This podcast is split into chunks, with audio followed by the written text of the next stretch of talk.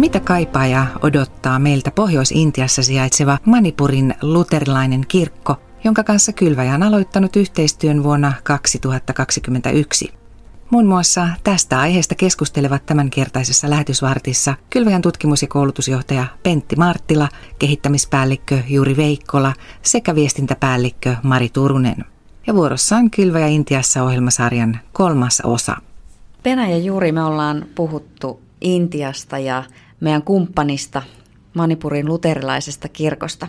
Yhteistyö tällaisen heimokirkon kanssa voi kuulostaa vähän jännittävältä avaukselta. Ja jos katsotaan niin kuin globaalia tämmöistä isompaa kuvaa, lähetyksen kuvaa, niin ollaanko nyt siirtymässä tämmöisiin pienempiin verkostoituviin yksiköihin tai, tai tämmöisiin paikallisseurakuntiin? Miltä tämä kuvio niin kuin näyttää globaalista vinkkelistä? No kyllä osittain ollaan, että, että tällainen perinteinen lähetystyö, jossa, jossa niin kuin rekisteröidään lähetys ja, haetaan työlupia ja perustetaan toimistoja ja muuta, niin se on oikeastaan saavuttanut ne alueet, jonne on voitu mennä sillä lailla.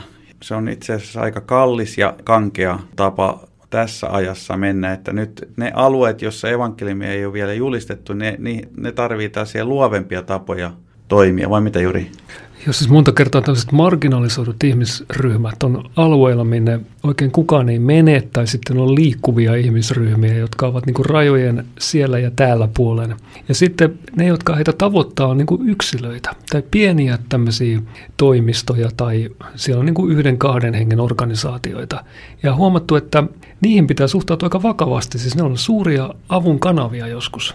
Että ne tuntee parhaiten kulttuuria ja kielen ja en mä osaa sanoa, että onko se globaali suuntaus, minkälainen tällä hetkellä on olemassa, mutta meidän tässä kehittämistyössä on tullut vastaan vahvasti nämä pienet toimijat. Eli ainakin niin kuin omana mielipiteenä voi sanoa, että tuntuu, että olisi niin kuin murtumasta tilanne niin, että yhä kasvavassa määrin lähetyksessä on pieniä toimijoita näiden isojen rinnalla, ja jotenkin tämä balanssi on muuttumassa. Ja usein maailmassa ne alueet, joissa vielä evankeliumia ei ole julistettu, jossa ei ole syntynyt seurakuntia kirkkoja, ne on niitä alueita, jonne ei voi rekisteröidä lähetystä re- lähetyksenä. Sinne ei voi mennä iso, isolla voimalla ja volyymilla, vaan, vaan pitää olla tällaisia luovia ratkaisuja. Siellä voi olla, että on levottomuutta, sotatilanne tai, tai sitten on sellainen hallinto, joka vastustaa kristillisyyttä, niin pitää toimia kodeissa ja, ja pieniä yksikköinä ja viedä evankeliumia ihmiseltä ihmiselle palataan vähän niin kuin alkuun, mennään tuonne alkuseurakunnan kuvioihin. Aivan. Ja nyt tämän meidän kumppanikirkon kauttahan me ollaan kuultukin painostuksesta, eli, eli tavallaan tämä meidän Intian kumppanikirkko toimii haastavassa toimintaympäristössä. Ja, ja tota, näin, niin miten nyt vaikkapa he sitten pystyvät kuitenkin toimimaan, vaikka siellä on semmoista, miten sitä sanoisi, vähän tulen arkuutta? Niin, mitä sä juuri sanoisit tähän? Se varmaan lähtee heidän niin kuin omasta spiritualiteetista se heidän toimintakykynsä, eli siitä uskon sisällöstä ja sisäistämisestä, miten he niin kuin rakastaa myös niin kuin vihollisiaan. Toisin sanoen omia maanmiehiään, jotka heitä kohtaan ovat vihollisuudessa. He itse pyrkivät niin kuin näkemään sen ylitse ja ajattelemaan heitä ihmisinä ja läheisinä ihmisinä ja, ja silti niin kuin hyväksymään heidät. Että tässä on tämmöinen monikerroksinen ulottuvuus, mistä tulee tämä politiikka jotenkin mukaan, siis alueellinen politiikka. Itse oli siis Hongkongissa lähetystyössä, missä oli hirveän selvästi näin, että hongkongilainen on buddhalainen. Ja sitten siinä taas ne, jotka oli kristittyjä, niin kyllä hekin oli hongkongilaisia. Mutta huomasin, kun taas juttelin niiden kanssa, jotka ei ollut kristittyjä, niin heille tämä oli selvää, että he ovat buddhalaisia, koska ovat hongkongilaisia. Niin jotain tämmöistä samaa niin kuin kansallista identiteettiä on kanavoitunut myös uskontokysymyksiin.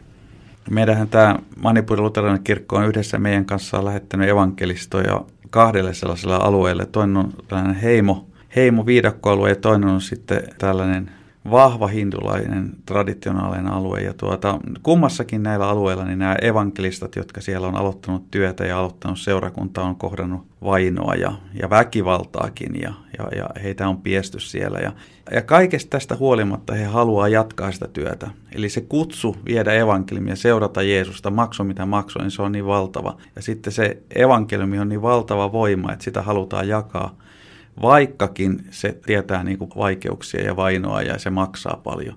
Eli kaiken tämän keskellä niin kuin evankeliumi on voimakkaampi kuin mikään, mikään tällainen, tällainen ulkoinen vastus, vaikka eihän se helppoa ole tässä tilanteessa.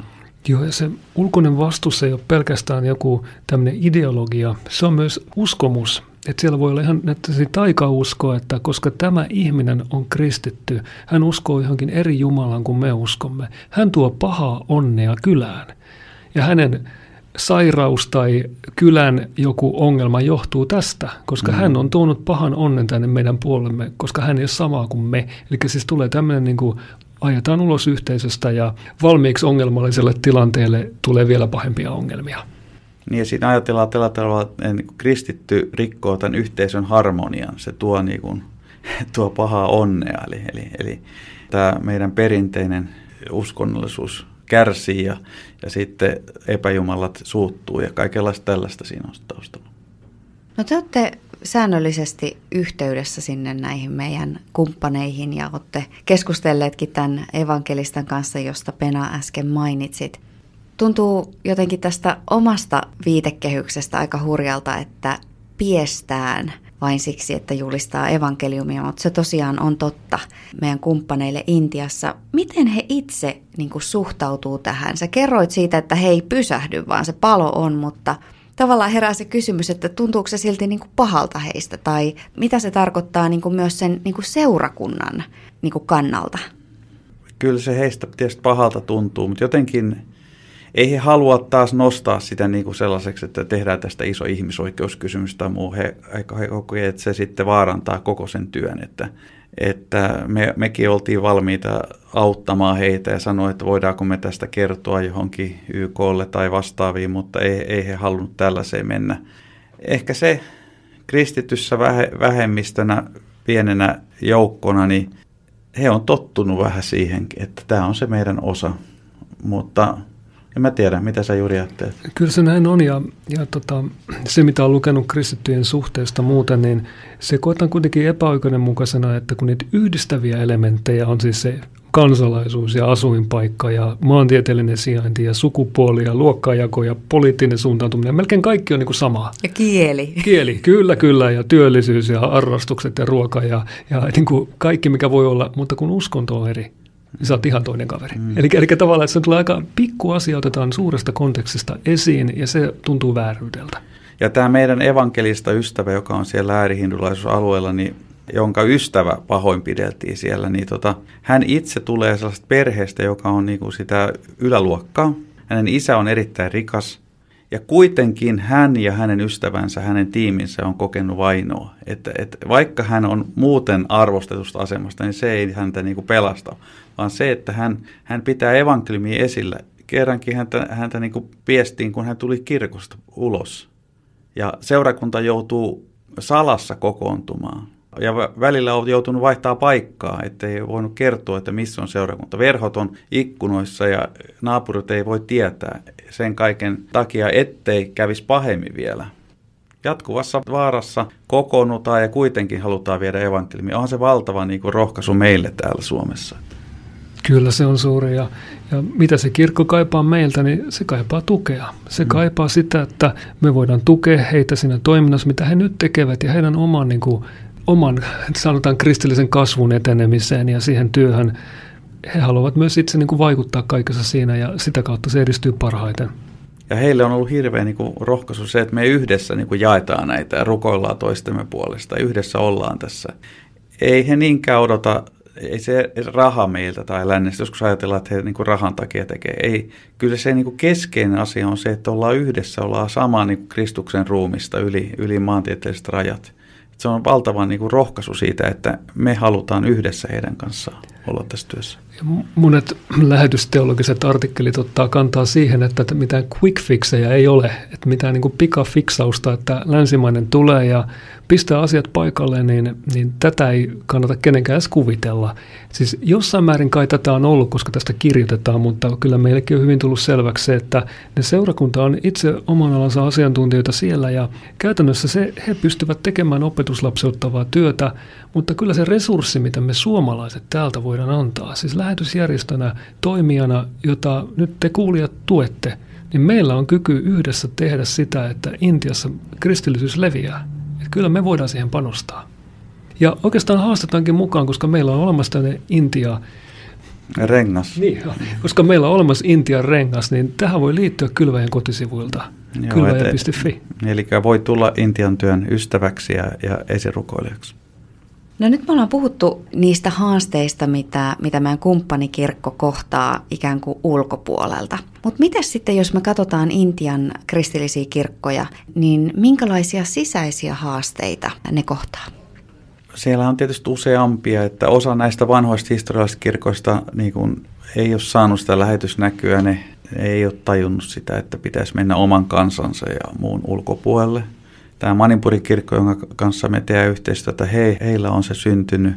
Sitten siellä voi olla tällaisia vallan väärinkäyttöä ja, ja kaikenlaista, mitä nyt on, on, on muuallakin. Ja yksi on sitten siellä Etelä-Intiassa, jossa on näitä isoja kirkkoja, niin tällainen menestysteologia on hirveän niin kuin vahvaksi tullut ja halutaan niin kuin julistaa sitä, että kun uskoo Jeesukseen, niin kaikki ongelmat poistuu ja rikastuu ja menestyy ja kaikki. Ja sitten kuitenkin se todellisuus näillä alueilla, siellä Pohjois-Intiassa erityisesti, missä ei ole juurikaan kristittyjä, niin se on ihan toinen. Eli, eli siellä Jeesuksen seuraaminen maksaa, ei tule ulkosta menestystä välttämättä. Ja sitten myöskin tietynlaiset TV-evankelista vaikutteet ovat kuulemma haitallisia, että keskitytään sitten vaikka armolahjoihin tai tämmöisiin henkilahjoihin – liian voimakkaasti, eikä ole keskipistönä kuitenkaan Jumalan sana, Jumalan armo, vaan mennään ihan tämmöisiin ilmiöpohjaisiin tilanteisiin ja halutaan niin kuin niitä nostattaa. Eli tämmöinen hyvin selkeä teologinen opetuksen tarve on siellä maassa.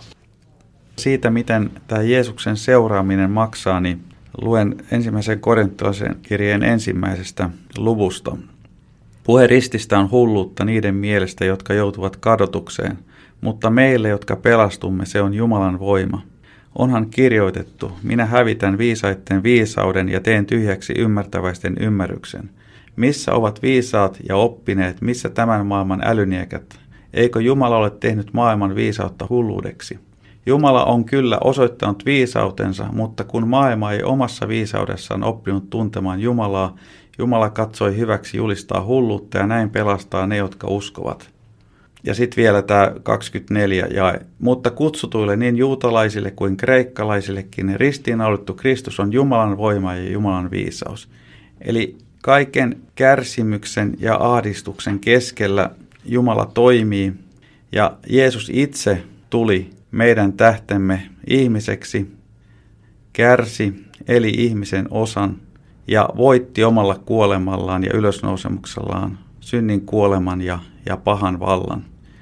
Eli ristin Kristus tuo toivon ja kaiken kärsimyksen ja ahdistuksen kerskellä, niin häneen voi tarttua ja luottaa, Jeesukseen voi luottaa ja, ja laittaa kaiken toivonsa. Ja tämä sama sanoma on, on tietysti sama meillä täällä Suomessa ja kaikkialla maailmassa, niin kuin Intiassakin.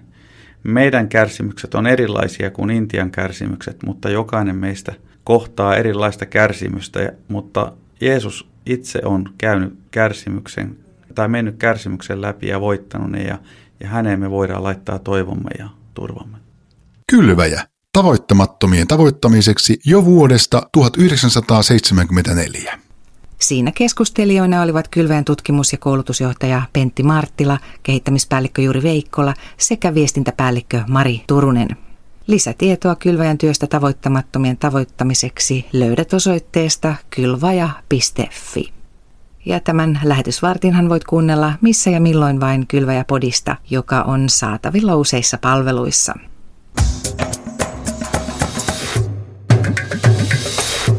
Kylvaja.fi